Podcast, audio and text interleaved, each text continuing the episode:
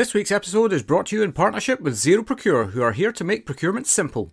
Zero Procure harnesses a network of specialists to ensure that businesses are working with the right suppliers at the right price. Hospitality Meets is delighted to partner with the Zero Procure team and their network to help keep this podcast accessible and free to listen to. Please get in touch with them for a chat. Just click on their link in the show notes or visit their site at zeroprocure.com forward slash podcast. Welcome to Hospitality Meets with me, Phil Street, where each week we take a light-hearted look into the stories and individuals that make up the wonderful world of hospitality. Today's guest is Travis T-Bone Talbot, hospitality legend, industry disruptor, and goodwill rockstar. Coming up on today's show, Travis gives us a hot tip. If you have clean, pressed, pleated whites on, your chef whites, and a clipboard, you can walk in anywhere. Phil speaks the truth. If bartenders are going out together, be afraid. And Travis demonstrates that it really pays to know where the money is going. And then I thought we were going to the racetrack to gamble. We bought a horse. All that and so much more as Travis talks us through his epic story and journey to date. Travis is a wonderfully colourful individual and he really brought the fun and energy to our chat. In amongst his brilliant story, we chat at length and almost by accident about staffing. He's got some great ideas around that, some of which may be new to you, but even if they aren't, they'll serve as a wonderful reminder of some of the things you can do to make a difference in your business. As always, a sneaky reminder to keep sharing the podcast as far as you can. Let's get the world talking about our amazing industry. Enjoy! And a huge hospitality meets welcome to Travis T-Bone Talbot. How are you? I'm good. Thanks for having me on. Appreciate it. You're very, very welcome. Now, before we get into anything, Yes. T-Bone, let's talk about. Yeah. I have a feeling that you might like a steak, but anyway, that's um. Well, yeah, you're not too far off. So I've had a lot of nicknames depending on where I've lived and where I've traveled and who I've worked with. So there's many nicknames, but one that seems to have stuck since I was a kid is T-Bone. And it doesn't really have a great story behind it. My grandfather, who was a tough as nails cowboy, um, and we used to spend all of our summers, you know, with him chasing the rodeos. We would get together at the campfire at the end of every rodeo, and all the cowboys would come over, and all the families would be there. And you know, you'd have a fire, and you'd have you know the roast going and stuff, and there'd be some cocktails flowing. And then um, my grandfather always thought it was fair game to pick on me as the city kid um, who had very bad teeth at the time. so he Right. used to joke all the time. He's like, "Hey, look at my grandson, Travis T-Bone." People are like, "What do you call him T-Bone for?" You know, at the age of eight, it's like, "Cause that kid can eat a T-bone steak off of both sides at the same time." Because of the gap in my teeth. I was like, Oh, I think I think nowadays they call it child abuse, but uh, I was going to say, I, I think back then abuse was a, a term of endearment, wasn't it? Well, that was his way of showing affection. At least I was getting attention. He used to say. right? Yeah. So, My God, I, I was. Ex- I don't know what I had in mind, but I just I, I thought that you maybe had won an eating competition with T-bone steaks or something when you were at age fifteen. Or I've know. done I've done many of those, but I never garnered the name because of it. No, it has to do with my my uh, hilarious quote unquote grandfather and uh, and a- and a set of very bad teeth. I think right after that, my mom sent me to the dentist for uh, years of years of braces. So great stuff. Well, that's a great scene setter, I have to say. um, so just tell everyone what what is it that you do? That's actually a good question, and it's funny. I have to this day people I've known for twenty or thirty years, and actually, you know, they're following my social media. Like, what do you do? right? So it's a bit of a mystery. lot. You travel Yeah. a lot. I know that for Well, a fact. in in short nowadays is um, I have a small my brother and I have a small consulting group.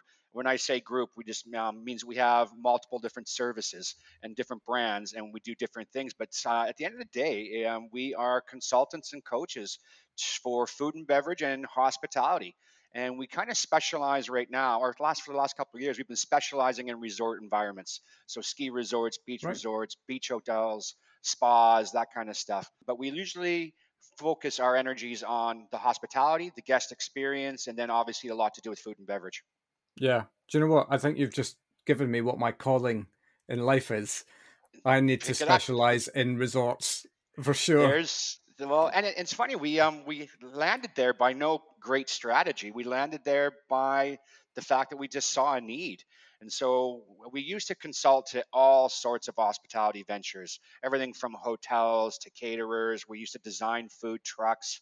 Um, we did a lot of mom and pop, independent operator, um, restaurant consulting and stuff. And then we landed into a few resort projects and then just saw such a huge, almost, my brother refers to it as the Vegas paradigm. Remember when Vegas 20 years ago, the only reason, maybe a little bit further back, but the only reason you went to Vegas was for debauchery. You went to gamble and you went to party your face off and you went to blackout for four days, so to speak. And yeah. then the the marketplace changed and Vegas came to the realization like, hey, we need to offer great food and beverage. We need to offer entertainment. We need to be accessible and approachable to families and to different demographics. Well, in the, in the resort world, they're kind of going through a similar paradigm shift where it used to be where all you needed was great ski conditions or you know a couple of waves on the beach with some mai tais and people were happy. Well, nowadays it's becoming so much more where these resorts are becoming theme parks almost, or they're becoming attractions, and the guests are looking for the full Monty, like the whole package. Yeah. They want to see exceptional food and beverage. They want to see a level of service above and beyond. They want to be entertained. So we just happened to be in the right place at the right time, and said, "Hey, like there's a there's a big shift going on in this particular industry. We should support it." Right? Yeah, totally. And I think that uh, guests generally, and I say this as an avid guest myself, are, are looking for experience, right? I mean, that's the, the, the the main driver of anything, and whether that experience is sat on a lounger looking out to sea, or you know going powder eight down the Alps in yep. in Europe or whatever. You know, I, I, was trying to make it sound like I knew what I was talking about there. I don't ski, so that's okay. But yeah, it, it it it's the experience element that I think is the thing that takes you away from your life, which gives you the opportunity to I don't know, reset and, and recharge yes. and rethink your own life strategies and all of these sorts of things. And it's such an important part of people's lives.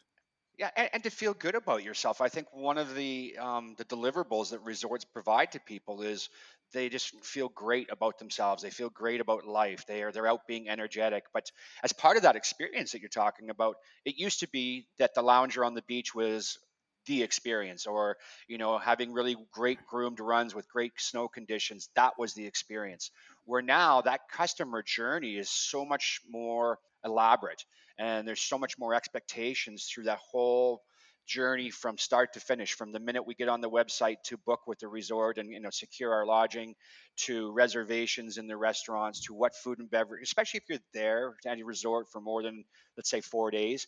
People need diversity in offerings. They need diversity in products. Like they, they want to experience more than just a set hey every day we're going to have a buffet and every day we're going to have the barbecue yeah. at five. Like so so experience is become food and beverage and hospitality has become much more a part of the experience rather than just the setting itself right yeah totally couldn't agree more and i know that for because i've just come back from uh, a trip to Mauritius. So um, oh, nice. we had seven restaurants in our, our resort, and it for for me, certainly as a foodie, that's massively important to me that I can have.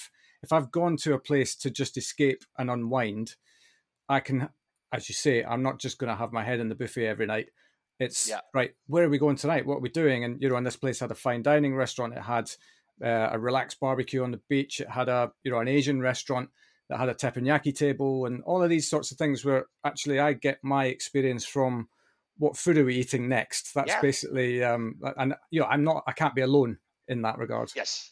Well, no, absolutely not. And actually, uh, with the internet these days, is we're finding, and the research supports it, is that when people are choosing a resort, the food and beverage and the lodging can be a big part of the decision making process. So yeah. if they're comparing resort A versus resort B, some of the deciding factors are going to be oh look at this resort they got way more in terms of food offerings or hey there's a great they have a cool lounge and they have like it's all about that entertainment is some of the languages being used nowadays entertainment entertainment like or that the, one. Other, the other language or the other buzzword i've heard recently which i quite like is vibe dining so what you know what's the vibe and what, what's the atmosphere because that's part of what my I'm expecting in terms of experience. But yeah, if you don't have those things, you're losing out these days. Which once again comes to that paradigm shift I'm talking about, where resorts are like, hey, we really got to elevate our game if, in the food and beverage and in the experience in terms of what you're experiencing in the restaurants, um, the entertainment value. Um, and people are making decisions saying, "Oh, we're not, we're going to go to Resort B over Resort A because once we're done the beach, once we're done doing, you know, a day on the hills, now what? Now we need to entertain ourselves and we know we're going to eat something. So we want that to be an exceptional part of it, you know, and a significant part of the experience, right? Yeah. Yeah, yeah, totally. So you're you travel a, a, lot for your role. Just uh, tell us where you are today. So this week I'm in Nicaragua, San Juan uh, del Sur, um, and I've just gotten back. I was in uh, tour around Michigan. I was in Vancouver, British Columbia recently, and I just spent literally 10 months traveling all around uh, Mexico, living in different cities for a month to two months at a time, just diving into local cuisine and authentic um, Latin American cuisine. Right. Right. Well, I can tell you that uh, wherever you are in Nicaragua, it has one of the best internet connections that I think I've ever had on the show. Oh, you've been, yeah, you've been crystal clear all the way through, and um, your your your face is right in front of me at the moment without any blips, and I probably li- will live to regret saying all of that. But uh, but yeah, for now at least you've got you've got good internet where well, you are. We uh, knock on wood because the internet and the power here are intermittent. You never know what you're going to get when you wake up, right? So that was me. That's me knocking on wood. Yeah, yeah, and it's funny here in town. Like um, this this particular community, it's a big surf or small surfing community, but it's big with um. I see a lot of remote workers. I see a lot of kids with the backpacks and laptops everywhere, and you can literally see them running from one cafe to the next with their laptops in their hands, looking for the internet. Right. so, so we've lucked out today. I'll tell you. Fantastic. Right, I'm saying no more. We'll leave it there for sure. Great. Well, I mean, let's get to it because um, 10 minutes have gone already and we haven't even gone anywhere near your story yet. Um, ah. So let's uh, let's go all the way back to the beginning after you'd gotten your teeth sorted. How did you get into hospitality in the first place? Well, my grandfather, once again, same guy, he likes to say he started my hospitality career because during all those rodeos and all those campfire sessions, I was the bartender at the age of six, right? Six to eight. So right. he likes to say he started you know, my career off. But then, really, um, we worked for. I ended up working as a, a, dishwasher. I wouldn't even say working. I wasn't paid for it. It was life experiences, as it was framed by back then by my mom. I think nowadays it's called child labor. Um, I had the same, we, by the way. I had the same. yeah, Parents so are the greatest employers, aren't they? Oh, yeah, the greatest non-paying employers. yeah. But uh, my mom always worked in hospitality. My grandmother worked in hospitality. You know, my grandmother was in diners. Uh, my mom was a, a restaurant manager. So I started out the minute that she felt I was quote unquote mature enough, washing dishes, working in the dish pit, stocking shelves, mopping floors, graduating to busing, and then eventually moving up to waitering and then I've gone, I like to say that one of my claims to fame is other than accounting, which there's always a bean counter somewhere, so I never really had to worry too much about that. But uh, other than accounting, I have worked, I think, in almost every single sector, in almost every single role in hospitality, right? right. Maybe not a flight attendant, but uh, I've worked on the cruise ships, which is similar to being a flight attendant. But uh, yeah, so I've through the yeah, course big, of the big years, up to the cruise ships. That's, yeah, that's, that's how I started my career as well. Oh um, yeah, yeah. I, I, I, dropped when I dropped out of high school, or, or kick, got kicked out, is whatever way you want to look at it. Is um, I went and worked on the cruise ships, and that was like right. really my first introduction to hospitality, a, a, dynamic hospitality environments, right? And that's where yeah. you know, I kind of caught the travel bug. Is is there really any better start in a career than working on a cruise ship? Like uh, for a young person, I um, well, I spent it, five it, years on the ships, and it was, I, I mean, I can't imagine having had a better job, to be honest it was I, you know what? I, I, had a great experience. Some of the guys that i worked with and toured with they didn't have a great experience because it was a little bit different back then. It was like you lived below deck. You never saw daylight. The working conditions weren't necessarily regulated. But like any environment if you you know if you figure out the the scenario and you find the angles i, I had a great experience. So we went on we were below deck staff, and then quickly I got into social staff, right? So I was doing embarkation, debarkation. You were allowed out. I was allowed. I was. I was meant to be with the guests and, and you know in, engaging with them. Were a lot of roles you weren't supposed to engage with the you know the customers or the passengers. And uh, I had a great time. I was like you know I was the Julie McCoy. I was doing horse racing and water volleyball and square dancing and and then you know you'd be a part of the excursions going to town. So from that perspective, it was amazing in terms of life experiences, you know, especially at a younger age, what you get exposed to, the travel, and then just seeing an unbelievably complex and fine-tuned hospitality machine. Yeah. Like the produ- the production, as you know, that happens on those ships, it's it's military brigade efficient, right? It's unbelievable. I mean, I, I remember I will never ever forget my first day uh, when I, I'm I originally started in the front of house sort of reception and the passenger facing yep. roles, and then I always wanted to move into to food and beverage at some point, and I got that wish about two years in. And the first time that I was put on galley service in in the galley, and here we are, we've got uh, a central galley with a restaurant either side, serving 400 people there, 400 people there, yeah. serving them different meals. Yeah, and uh, yeah, to- fully a la carte, and and uh, doing it all in 45 minutes. Uh, you yeah. know, I, I was like, what Uh, what have I just walked into? This is it's uh, unbelievable.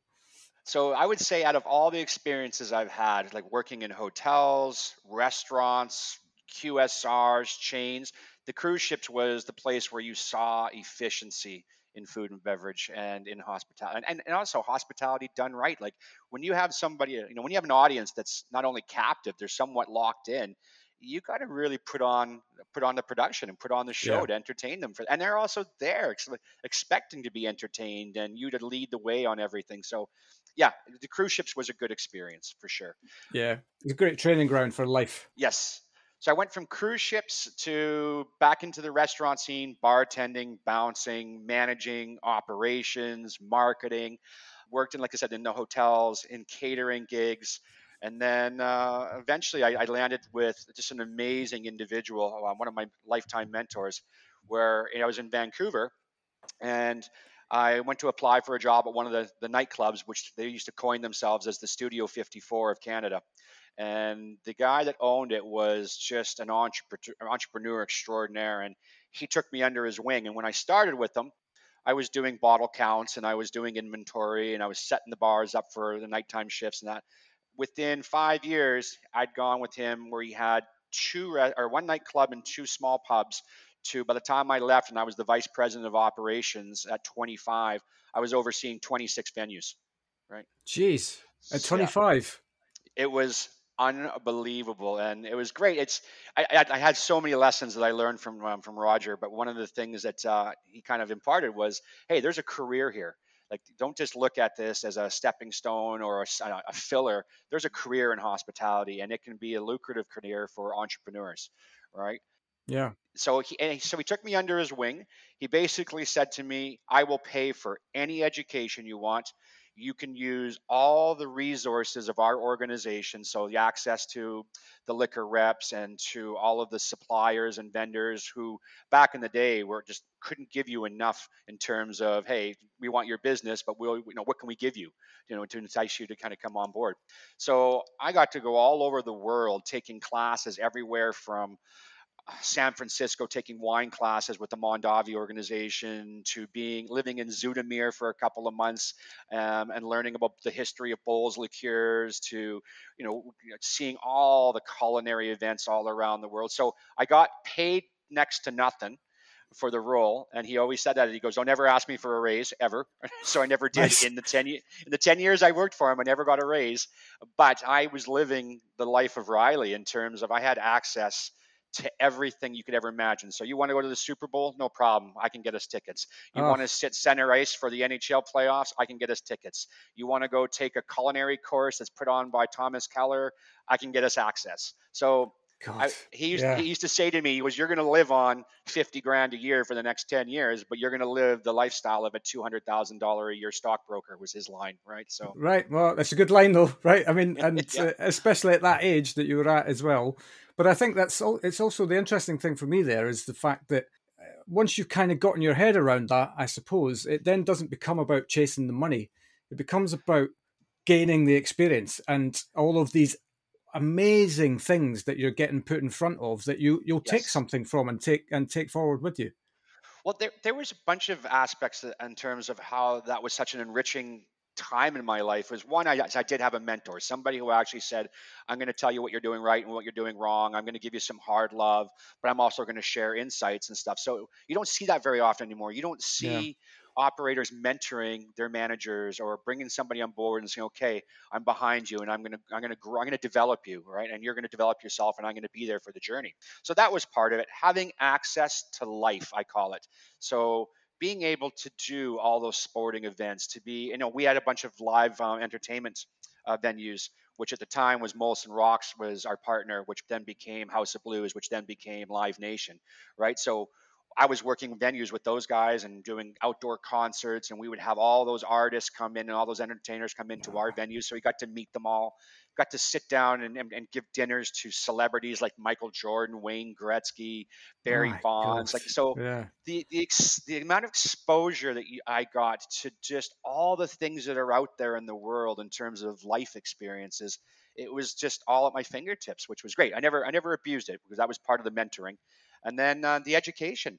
I've I don't know of an organization these days that is willing to put that level of investment into into individuals. So he literally, like Roger said, I don't care what you take. I don't care if you take an accounting course, which I never did. I don't care if you take culinary courses. I don't care if you go and take a PR course. Whatever is out there, eh, he says, go and take it, and I will support it and I will fund it. And then he says, because all of it's going to make you grow as an individual and you become more dynamic as as my operations guy. And the more dynamic you are, the better you have an asset you are to our organization and to the business. So uh, yeah. it was just such a rare, uh, it was a rare opportunity in life, and I'm glad that I got to experience. And and it was the takeaways were you know incredible. Yeah, and then and maybe then we'll talk about a raise. once you've once nope. you've done all of these things.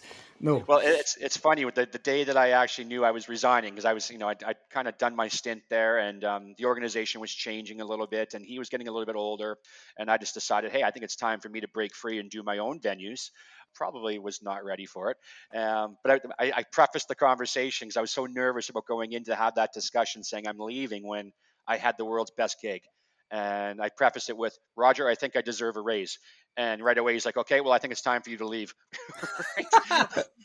and so uh, that was that was the segue to the conversation. I'm like, no, no, no. I think I want to go out and do my own projects now, and I want to, I want, I kind of want to just be creative within my own um, parameters as opposed to you know the rules of the organization. And he was he was fully supportive. He helped me open up my first nightclub and helped me with all the stuff i didn't know like the back of the house the legal agreements the licensing issues and stuff. So right. Um, he was he, he, was great to me even when i i decided i was going to leave the organization. Right. I suppose it's one of those things as well. It's uh, it's all of the stuff that unless you're in it you take you completely take for granted that that's part of running a business right? Is the is the yeah. things that nobody ever wants to talk about like compliance and food safety and you know all of that. But yeah, without it, you don't have a business. Well, and then one of the things that I learned the hard way, which uh, he didn't, um, you know, it wasn't his place, or wasn't, I don't say it wasn't his place, but I never went to him and asked for it, and he didn't volunteer it, was the partnership. That was the biggest thing I learned.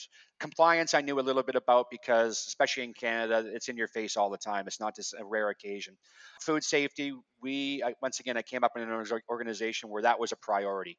His whole deal was listen, I never want to go home thinking I made somebody sick through my business. So that was kind yeah. of his ethos. And then also there, there, was the monetary side. He goes, it's expensive to get it wrong, right? Well, yeah, but yeah, totally. And, and I think the, the the thing is as well. It sounds to me like you luck out or you don't, right, with the mentor that you get at whatever yes. you know, especially at that impressionable age that you're at, where you want to learn and you you know you want to move forward and all of these things. But it sounds to me like you had a guy who really got it. Like, oh yeah, you know, who wasn't yes, of course you have to make money, but it wasn't again not chasing the money. Let's make sure that we do everything else well, and the money will take care of itself. Yeah, well, he always used to say it's a long game, right? Quit sprinting and start doing, getting involved in the marathon. It's an endurance game, and anyone who's worked in hospitality long enough, it is an endurance game, right? Like, no doubt you would definitely have your sprints with high seasons, low seasons, and events and so forth. But it's a marathon journey, you know, and, and, I mean that from the physical sense to the emotional and spiritual sense. And and, yeah. and he was he, he was good at, at uh, tempering, uh, you know, um, learning learning from me to temper that kind of mentality, right? Yeah, I think that's a really good point as well because I think there's an awful lot especially post pandemic as well. Certainly in this part of the world, I, I, don't know what it's like with what you you see in your spaces, but maybe we'll talk about that. Is that a lot of people have just gone straight into sprint. There's no marathon now. It's yes. it's it's what's front and center right now are the things that we have to deal with, and it's just all of the the. I kind of understand that, but it's it's it's also quite annoying because there's an opportunity with playing the long game to solve problems but if you're always pushing the can or kicking the can down the road, when it comes to the major problems, then you're never solving any major problems. And um, and we see that absolutely fundamentally right now in the UK with staffing. Um, yes. It's uh, and actually on my holiday in Mauritius now, I just had a chat with the general manager of the hotel. It's the same problem there, but you know everybody wanted to get back to being busy, right? That was that was pr- probably priority number one. But ultimately, at some point, we've got to get back to thinking long term about uh, about your business and the industry. Well, uh, Phil, and I think you've touched on something that we see in our travels, especially with uh, most of the clients or prospective clients that we engage with, is I, the very first step I think in any business, whether it's hospitality or you've got a dog grooming business or anything, is you got to have a plan. And the plan changes, of course. Like nobody could ever have planned for the pandemic, but you had to pivot. You had to be agile and how does that change or how does that new circumstance how does that change your plan? And you have to go back to the plan but we don't see even like when you talk about um, recruiting i know that there's you know there's this prevailing thought out there that the talent pool has disappeared. It's shallowed out and there's not there is nothing to choose from anymore. All the ponds have dried up where I've seen so many operators in so many different markets that haven't experienced that problem. And it's because they had a strategy for um, for talent recruitment. They had a strategy for retaining the people that they had on board. They had a plan when it came to HR and to talent, talent management, where I would say conservatively 95% of the people that we work with don't have a plan period for the business. And then right. they definitely don't have one when it comes to, hey, how are we going to attract talent? How are we going to be the employer of choice? How are we going to make recruitment and retention, which is just as important as recruitment, how are we going to make that part of our daily operations? And I think I just posted yesterday on LinkedIn and I got some pretty mean reviews. Is well, that means is, that you're saying the right things then, probably. Well, I, and, and I'm not looking to offend. I'm just making some observations from real world experiences. Like there are some operators throughout uh, BC, British Columbia, Canada, they've never ever had a problem with staffing. And uh, these organizations, it's because their marketing is their people right? So they put all of their efforts and investment into people development, talking about not talking about the culture, having a culture as opposed to talking about a culture. Yeah, yeah. And sharing that culture through their social media, like saying, "Hey, here's Phil, and here he's just got promoted, and we had a party for him, and congratulations, Phil!" Like legitimately authentic culture. And they have people knocking on their doors all the time saying, "Can we come work for you?" So. Yeah I believe that there was a bit of a mass exodus. Um, you know, people moved out of you know culinary, especially back of the house. They lost a, lot of people, and, but I think that came back to culture. But then, like I said, I see so many employers out there that don't have those issues. So I, yeah. I think, and I'd be curious to know, like when you were saying you're talking to the um, the general manager of the hotel. My next question would have been, okay, hey, how are you doing for staffing? And usually the universal response is, hey, we're struggling. It's it's tough out there, or it's expensive to get talent. Well, my next question is okay, so now what? What's the strategy? Now that you've stated the problem, where's the solution, right? Yeah. And what's the strategy? And usually the conversation goes silent at that at that mark. Right? Yeah, I, I might have asked him that if I wasn't on holiday. I didn't want to be with him for longer than about an hour. You know. yeah, fair enough. Yeah, yeah, you weren't there to counsel and coach, right? no, no, it Um, but um, no, but I, you know, I, I think what what you say is absolutely bang on. Is that uh, there's a lot of time that that people just accept the problem, but don't actually. Okay, well, that's not working then. So what what do we need to change? What has to? What's the yeah. plan now? Um, when this avenue hasn't worked out for us. Well, and and I, you know, you see so much of that where the operators are like, we're short three back of house staff, we're short five front of house staff, and I'm like, okay, well, let's have a look at what you're doing, and they're like, well, we posted on Indeed, and then, then you go and look at the language and it's 1990s hr language like must be yeah. able to lift 50 pounds. I'm like man who's who's coming for that gig? Right? Yeah. and like, like not everyone's on indeed. Like where where's where are your people where are your discussions about what great employee you are and the benefits? And when I say benefits, I don't just mean the monetary benefits, but where, where's the upside to coming to work with you? So, is there education? Is there mentorship? Is there a great compensation package, which is different from other people's packages in the marketplace? Am I going to learn working for you guys? Remember back in the old days, which is now illegal, is remember you used to stage? You know, there was yeah. a whole thing. I, hey, yeah. I want to work. I want to go work for Phil because I want to work under him and I want to learn from him and I want to have his name on my resume. And I'll Said work. nobody ever. yeah, and I'll and I'll live in the broom broom closet for three months to do that. But yeah. uh, that doesn't happen nowadays. You can't you can't do that from for different reasons or various reasons, mostly related to labor laws. But but still, there's people that still want like if Thomas Keller had a program where I could apply to get in to work as a dishwasher, I'd apply today right? Just because of his organization and what he yeah. means to the industry. So I, I, always say to people, what's your, you know, you talk about it in business, there's the unique propos or unique selling propositions, or what's your, your distinctive offerings. Well, what, where's everyone's unique propositions when it comes to culture and it comes to um, the working environment or it comes to the benefits that you're going to get, the rewards you're going to get if you come and work for us.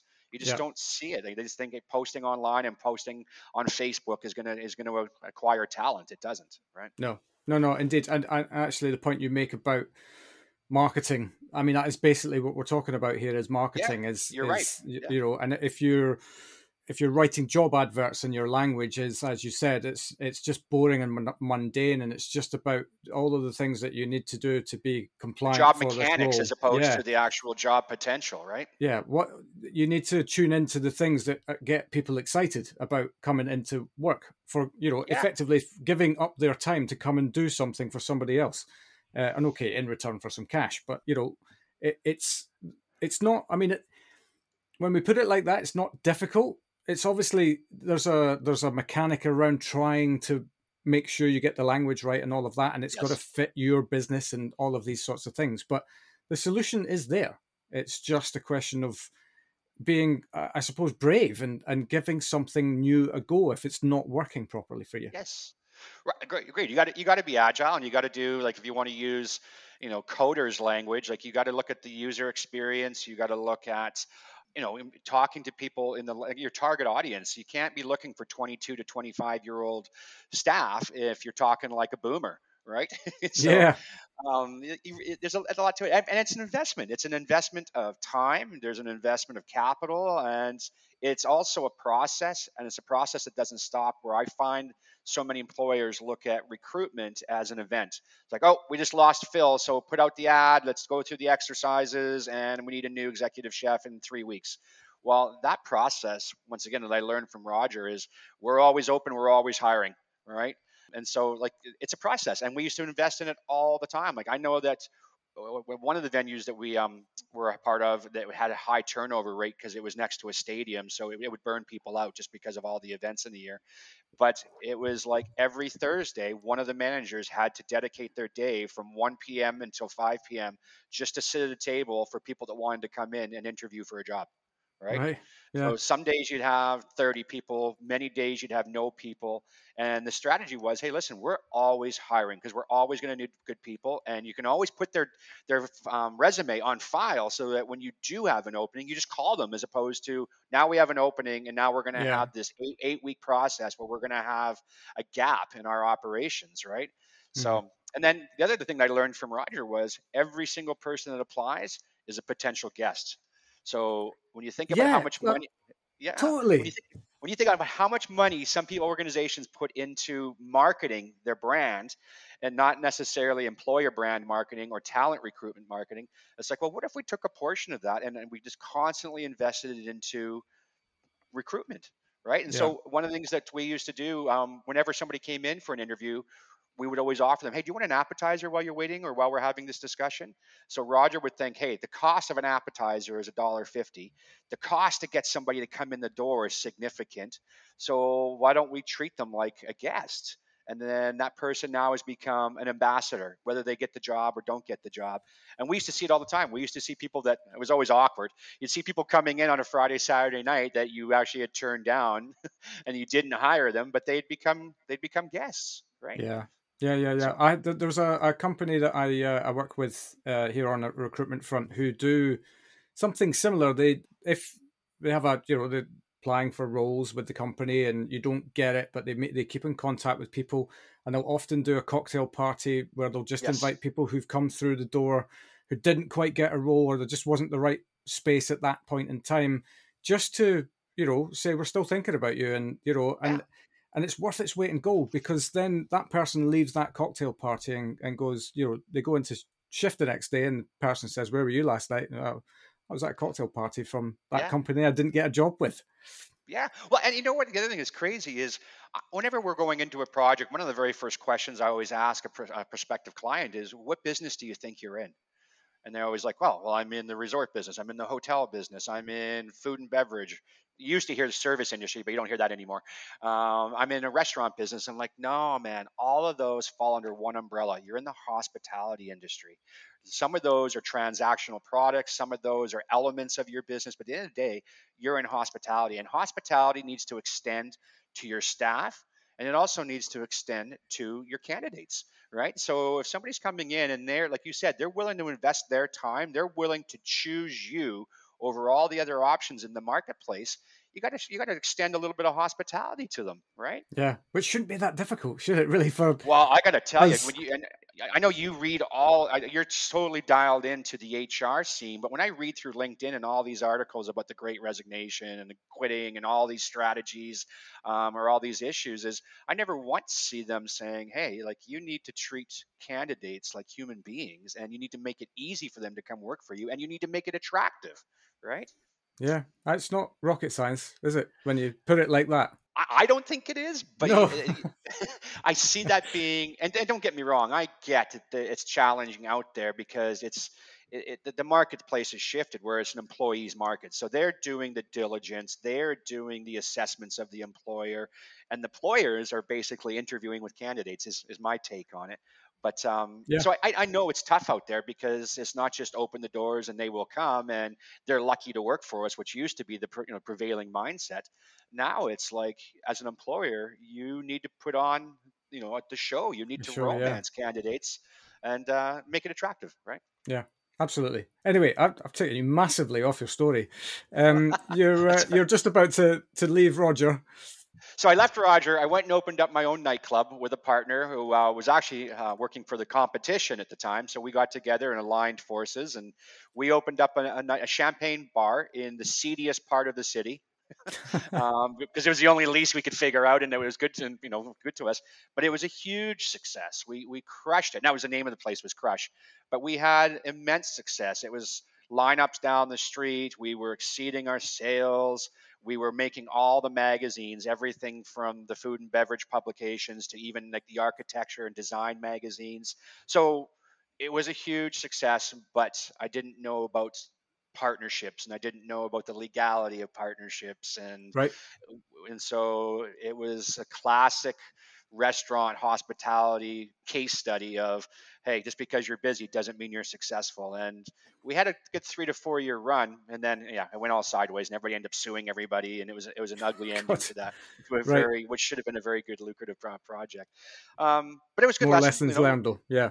More lessons learned and uh, yeah and it was a good experience and also was, it was tough though because nightclubs are a tough gig especially if you've got entertainment you know you're starting your day at eight in the morning and you're going home at 4.30 the next day right mm. um, and if you have back-to-back shows anyways that those are just the scar war stories but i uh, did the nightclubs and then um, i got recruited from a group out of boston who uh, owned a bunch of venues. Uh, they were they were primarily landlords and they were land developers, and but they owned a number of restaurants and pubs and bars and they were looking to consolidate those operations and treat all of those independent bars and stuff as one hospitality group. So I got recruited to move to Boston and and put that whole project together and you know provide some leadership and institute some strategy and that was a huge success and i really enjoyed my time with that family it was a family run business and yeah. uh, enjoyed my time in boston and then i just went bananas i just went all over the place so i worked in uh, pr and marketing firm once again where i like to say hey i've done it all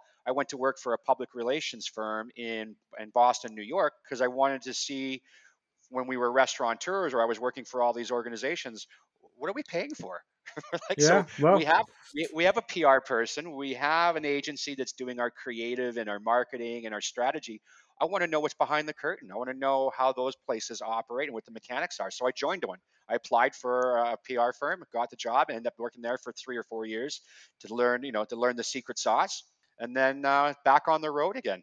And so and then where did I end up? I oh, geez, so many different places I've worked in so many different capacities. But then I ended up, I wanted to do the corporate world. I wanted to see what corporate hospitality was like in terms of being more at the C-suite level or the director's level, as opposed to just being a frontline, uh, you know, frontline leadership.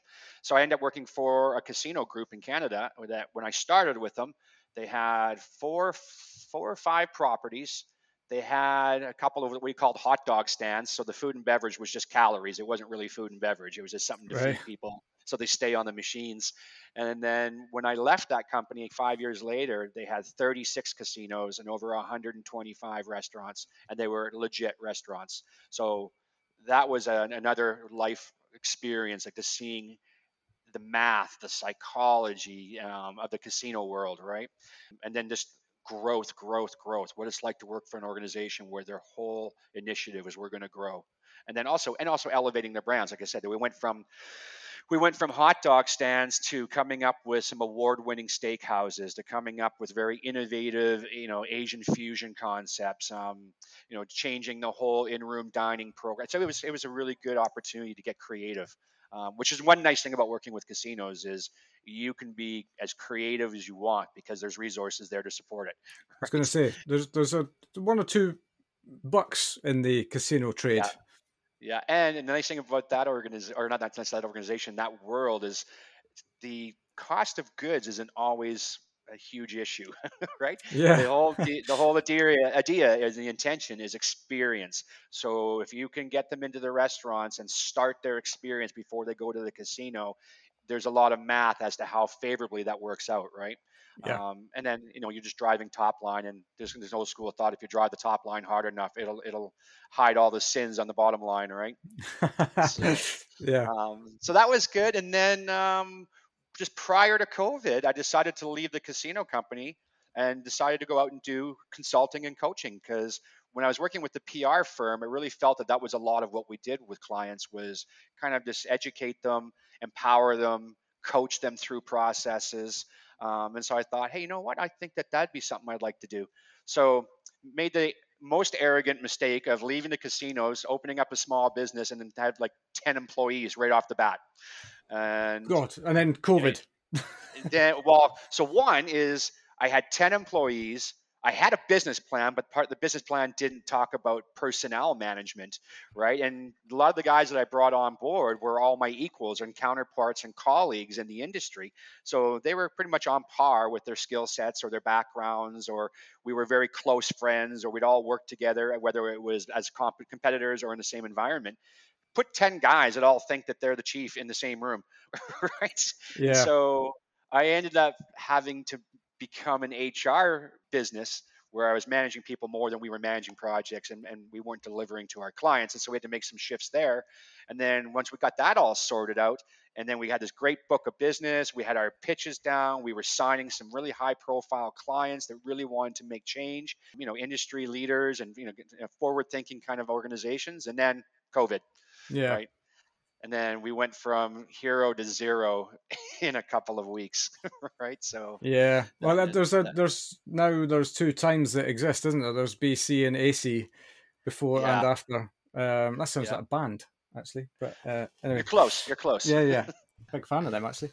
Yeah but I, it's uh so how did you manage because i'm a i'm a business owner myself so it, it you know there's a the podcast was actually a, a byproduct of that time. Um, right. Really, for for me, it was uh, it was something I was always going to do anyway, but um, it just helped get it off the ground quicker, perhaps, because right. at that point in time we had no business, nothing at all, and so it was a case of this gave gave me a focal point. But how did you manage that at uh, at that point? Well, it was obviously it was disheartening when all of a sudden your brand new business, you know, is all of a sudden no longer like it's a non-entity, Yeah. and when we didn't know when we were talking to our clients, like they're like we don't know, like nobody knew, nobody knew. So it was like, how long is this going to be? And and then you know eventually the resources and the funds ran out, so you had to lay the people that did stick with me, we had to lay them off, including my brother. His wife was pretty happy about that. Oof, Um, yeah. so it was tough, but then you know, if you got to find that silver lining in every storm, is it gave me an opportunity to kind of just okay. I always complain that I never have enough time to to put together these other ventures that I want to work on. I, I always complain that I don't, I don't have time where I want to revamp our websites and I want to revamp our services and offerings for our clients. And so for me, it was an opportunity to. It was humbling for one, right? Like it definitely knocked the uh, the, the wind out of the arrogant sails, and Yeah. then um, and then it was a, a time to take inventory and a time to take stock and to say, okay, what do we want to do? What are we good at? What do we find? You know, our passion to be like, what part of our businesses do we really feel passionate about? And where do we think we're really actually giving value? Because we had a whole menu of we can do this for you, we can do that for you. And I was just like, are we really good at that? Or are we really offering value to our clients? Or is that something that they are looking for? Or are we just giving this massive a la carte menu that doesn't necessarily have impact? So it was an opportunity for us to reset and re-strategize. And then one of the things that we did was we took that huge menu of offerings, whittled it down to things that we both felt that we were good at and that would have the most impact for our clients. So doing less better, right? And then we broke it up into four divisions. So rather than one huge consulting group, we broke it into four different groups. And so uh, for a client, they can say, you know what, I definitely want the coaching, but I'm not interested in the eco intelligence. Uh, whereas before we used to sell it all as one offering, and sometimes that was just too much for people to digest, Yeah. or they felt they're like, well, you're kind of the jack of all trades and master of none, and it's like, well, it all is hospitality and it's all consulting, but we, we just rebranded it, we repackaged it, and so now we have four different brands, and it ranges from everything from something as simple as just uh, menu development and menu evolution and just some brand identity and articulation to we have a team that includes designers and architects and engineers and kitchen engineers where we can do from start to finish an entire F&B program if it's a resort or if you're looking to do is to a one-off venue we can do it all right? From start to finish it's a one-stop shop and then now we're really working into the space, which once again, we saw an opportunity in the resorts where we're focusing on coaching and consulting on stewardship. So making sure that if you if that's something if you want to be a responsible operator and stewardship and sustainability ranks high on your list of priorities, we can come in and support you on that. Right. Right. So a little bit, little bit more of a diverse package, but um, it was COVID that actually enabled us, I'm going to say, to sit down and, and really think about all that stuff. And we've had some really positive responses from both our existing clients and prospects where they're like, this is much more succinct. It's much more laser driven. It has much more value to us where, you know, we come in before and say, oh, we'll do a marketing audit or we'll do a culture audit. And people are like, listen, we, we've got an HR department or we have an agency. Like if you're food and beverage hospitality consultants do those things. Tell us how to improve our hospitality experience. Tell us how to dial, turn the dials on our food and beverage operations. And so that's kind of where we are now. So we're we're much more specialized, I guess, as a as a way to put that. Right. Yeah, yeah, yeah. So, well, I mean, it's a it's a hell of a career so far. Yeah. I think the thing that that I suppose I really want to understand is that we talked about uh, having a plan. Did you actually did you have a plan in your career, or was it a, a case of you saw opportunities as they kind of were presented to you? I, you know what, I, I kind of say it's a lot of it's happenstance where I've just fallen into really good situations, and then having a bit of a, like, I think I've always had good situational awareness where I'm like, oh, I just fell into this opportunity here. It's an opportunity. I need to maximize it. And mm. one of the things I've kind of done in my career, which was part of my strategy, was I'll never say no. So if, if someone right. says, "Hey, Trav, you want to move to Scotland, and there's an opportunity here for you to help this group that are growing and so forth," I'm like, "Sure," to say yes. You know? Yeah. And I, I, can't, I can't remember. There's a quote from somebody, and I, I I don't know, it was one of those guys like an Elon Musk or a Warren Buffett or someone like that, and it was like, always say yes and figure it out later right? Yeah, and fake it so, till you make it, isn't it? That's the uh, just well, yeah. And so I've never. That's one of the reasons I've become such a traveler, a wanderluster. Is I've always just said yes anytime someone says, "Hey, we have an opportunity. Would you be interested?" All right, and that's taken me all over the globe, and it's exposed me to all different facets of the industry that I probably wouldn't have known or been exposed to had I just stayed in one spot and grown roots. Right. Yeah. Um, so yeah, yeah it's, it's, it's a massive thing in the industry, though, isn't it? And and I don't think we give that enough credit for what that does to you as a human being to be able to see so many different places uh, uh around the world and so many uh, ways of doing things. You know, so many ways of doing the same thing. Yes. You know, it, it's um, we definitely don't place enough emphasis on that these sorts of things as an industry in terms of what it can bring to you as a as as a human being.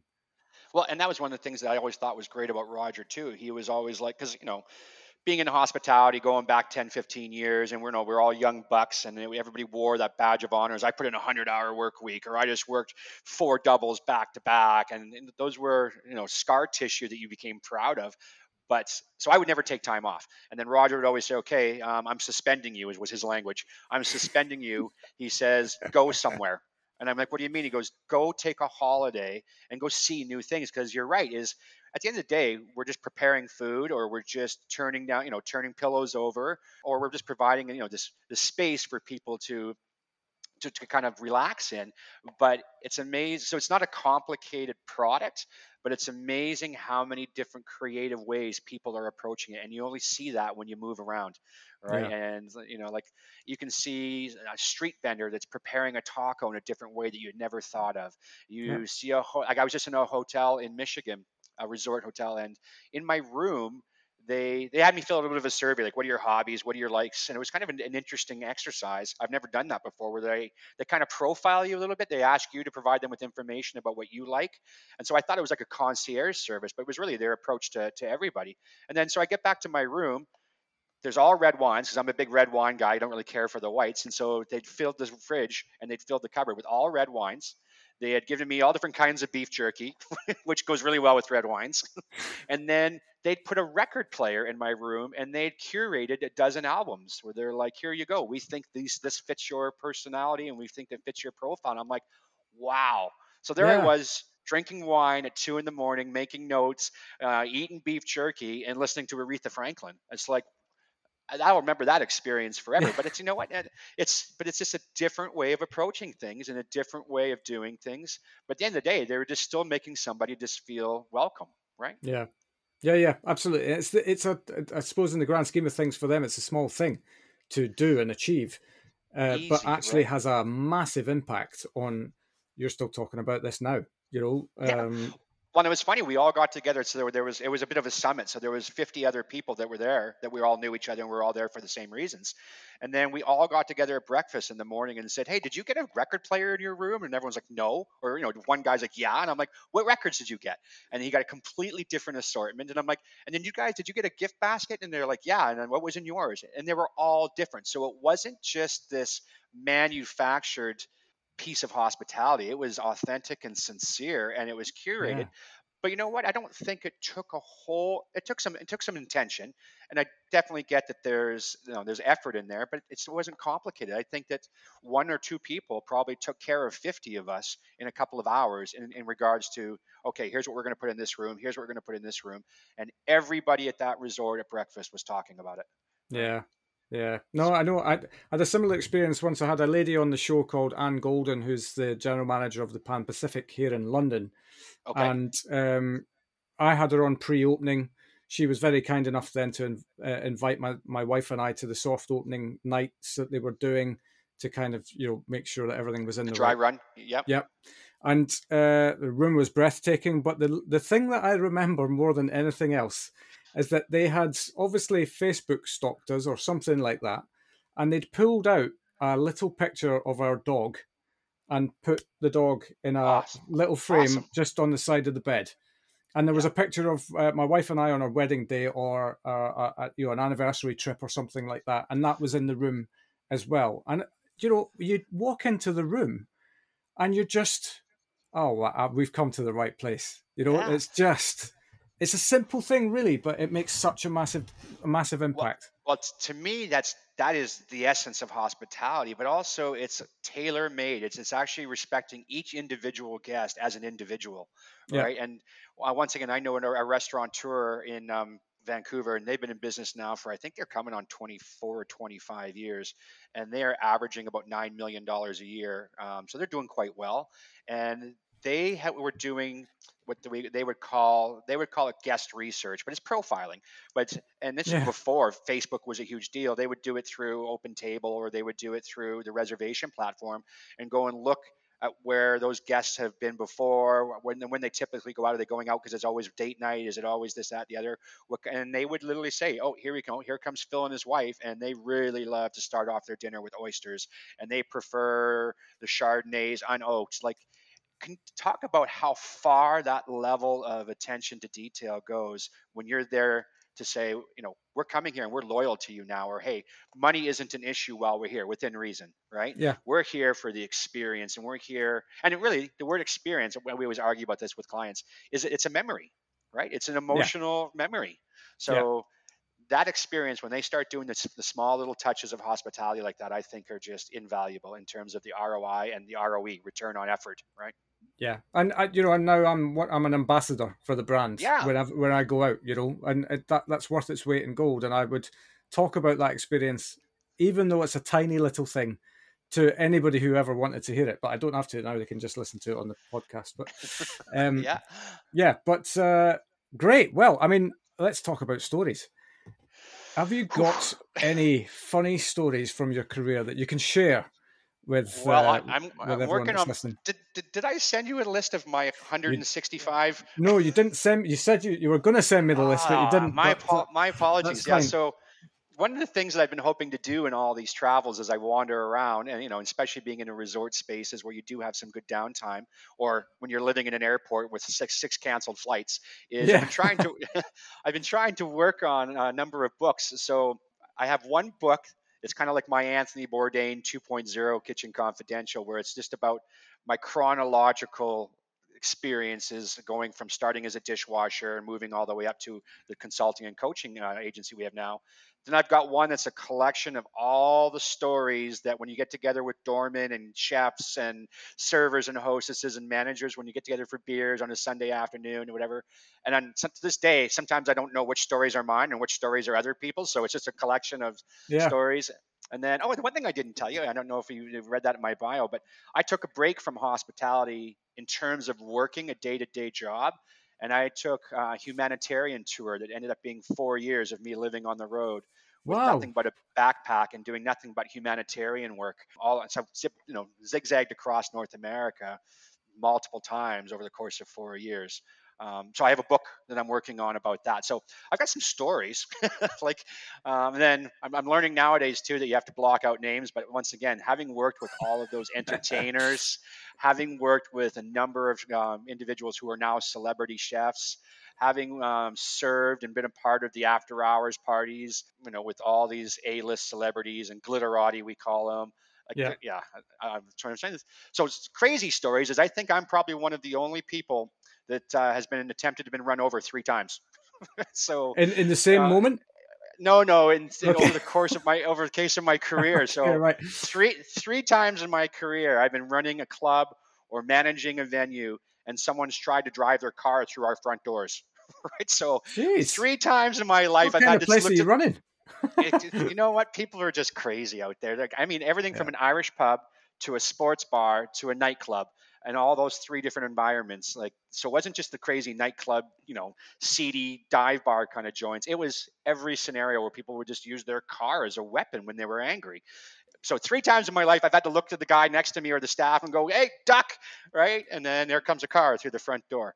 Yeah. right? so, well, from the second and third time, it, you kind of now know what to do, right? You can see it coming. And yeah, unfortunately, it's reflexive. So, uh, but I, th- I don't know too many people that can state, you know, state that. I had some amazing stories of after hours parties with mostly hockey players from my time in Vancouver, time in Calgary. I think that I've drank out of the Grey Cup, the Stanley Cup. Um, so, so, if there and, and if there's an award out there, whatever industry, whatever sports um, league you're talking about, I've held the trophies, right? Right. I've been there for the press conferences when I shouldn't have been, almost like a Hunter S. Thompson sneaking in the back door kind of thing. um, because you know, there's a funny story is we always used to say, my brother and I, if you have clean pressed pleated whites on your chef whites and a clipboard, you can walk in anywhere. you know, it's, sure, that's a good point. Yeah, you can just walk into any place, and especially if you got that angry look on your face, like you got to get shit done, right? And then people are like, "Oh, here comes the chef. He's a crazy person, right?" Yeah. Um, so, so we we've I've accessed a lot of events over the over the years by sneaking in wearing my chef whites and a clipboard.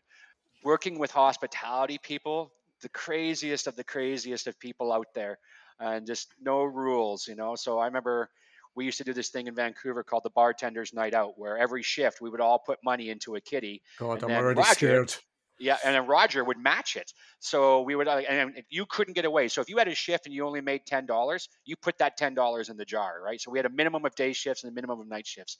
And then every three months we'd get together and go, oh shit, we got three thousand dollars. And then Roger would match it with three thousand dollars. Wow. And then I would go and phone all of our liquor reps and say, hey, all of us are going out for a night on the town. And they would set us up at, oh, we got you tickets to this, and we got you backstage, or go to this place for appetizers. Then, of course, being in the We've industry, got the police on standby. Well, we knew the police, so that was actually. right. And it's funny you say that. We've had a few rides. I've had a few rides home in the back of a car. Just luckily, we knew them, right? But uh, so we would go out and we would do these bartenders and, and of course the hospitality. There's a real sense of reciprocity within the business within the industry. So we would go to a restaurant and we would say give us 10 rounds of oysters and we want shots and then we're moving on to the next place. And it would all be off the cuff. It would all be gratis because those guys were all customers of ours at our place yeah. we always look after so there was always this sense of reciprocity. So we had all this money that we couldn't spend other than like you know you can only give the oyster shucker six or seven hundred dollars before it becomes ridiculous right as far as a tip. Um, which we did. We would drop five hundred dollars on a server. We would drop a thousand dollars on a team of bartenders because we had the money. And it was and that was also part of the gig was get out there and give back for all these people that support you at your place. But we yeah. would do crazy stuff. We're like hey we've got uh, six thousand dollars. Let's go to the racetrack. And then i thought we were going to the racetrack to gamble. We bought a horse what? so one of the guys on our team, our our crew, our crew goes like, Travis, give me the money. And I'm like, okay, he knows about horses, he knows about gambling and whatever. And I thought he was gonna go lay bets for all of us and come back and go, here are your tickets. He came back with a certificate and goes, So I bought a racehorse for us. right. And, My yeah, God. So that was one story. And then other times when we had just too much money and we kind of potentially overstayed our welcome at a lot of the restaurants in town, we would just go to the airport and just like literally with a toothbrush in hand and just walk up to the, to the desk and go, "What's the next plane that's flying out?" Doesn't matter if it's going to the smallest little town an hour away or whether we're getting on a plane and ending up uh, in Vegas or whatever. Like, so we would do these bartenders dinners, and it was just three days of craziness over the course of five years. Like so many stories there, but yeah. yeah. Well, I, uh, my time on cruise ships always taught me that if bartenders are going out together, be afraid. Be ve- oh, well, but also tag along. because they know where to go, they know, they know what to order. So there's two sides of that. So when, when you're going out with the bartenders, yeah, follow in the shadows, right, and see what's happening, and be close to the debauchery, and you'll get to, you know you'll get to have the same experience without all the liability. But then going yeah. out, if you if you see the kitchen crew going out together, you definitely go along with them because uh, it's just an experience onto itself. But they, you know, they're walking in through back alleys and behind dumpsters into doors and coming into the restaurant from the back end. And you want to talk about kitchen parties? People always talk about home kitchen parties. Go to a restaurant kitchen party right after things yeah. are closed, and there's 25 chefs in the back there drinking from a box of wine there's some pretty good stories there. And then all of a sudden everyone gets drunk and then everybody wants to cook something. Yeah. There's some crazy, there's some good experiences. So everything that ever happens that's interesting for a chef that's not work related happens after 1 a.m. I, I have learned that from talking to many a chef. That um, uh, either 1 a.m. or on Monday nights. right. Whenever when everyone's off on Mondays, that's when all the action happens. So yeah, absolutely. Great stuff. Well, look, uh, that's gave us a fair few there, and I don't definitely don't want to take all of your material for your book, and look forward to that whenever that uh, materializes. Hopefully, within the next year, yeah, hopefully. Great, yeah, yeah. Well, keep us posted, and um, you're now a friend of the show, whether you like it or not. Um, so, um, but uh, yeah, what's uh, what's the next year got in store for for you guys? What are you up to? Well, so I'm still continuing to travel. So from here, I'm looking at Portugal, I'm looking at Costa Rica. Um, and then when it comes ski season, which is usually after American Thanksgiving, I'll be on the road um, with all of our resort clients from coast to coast. So there's a fair bit of travel on the um, horizon.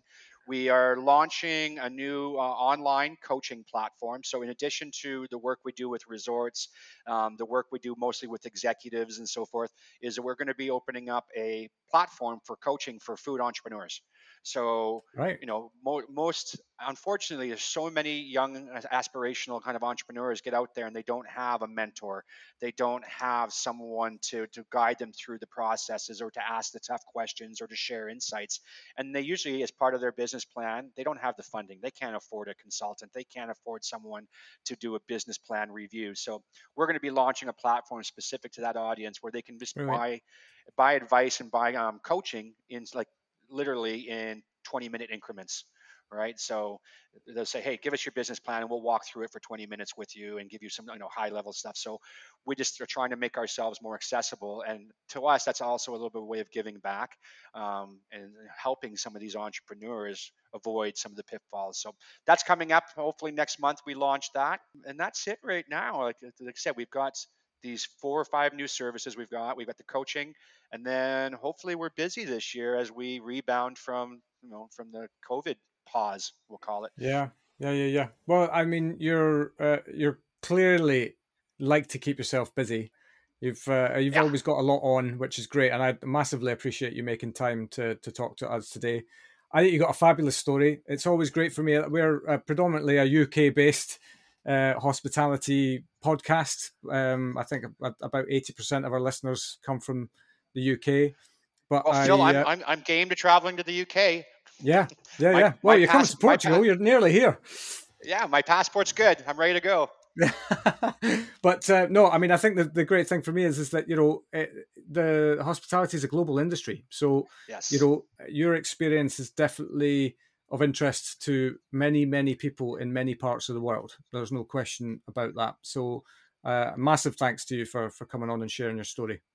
Yeah, I definitely appreciate you making time for me and having me on and affording me the opportunity. This has been great. Fantastic. Good man. Thanks so much, Travis. All right. All right, Phil. Take care. Take care. And uh, glad you got your teeth sorted. yeah. yeah. I, oh, I got some stories about that. This is my 10th set of teeth. We'll share that. I'll share that with you uh, another we'll, time. we'll do that another time. Yeah. Nice one. Take care. Take care. Cheers. Bye. And there we have it. I can't tell you how happy I am that the podcast has led me to having chats with people like Travis. He's such a positive force for hospitality, and I hope you took some great fun and insights away with you. I'll be back again next week with more stories from hospitality, but until then, thanks so much for listening, and I'll see you next week.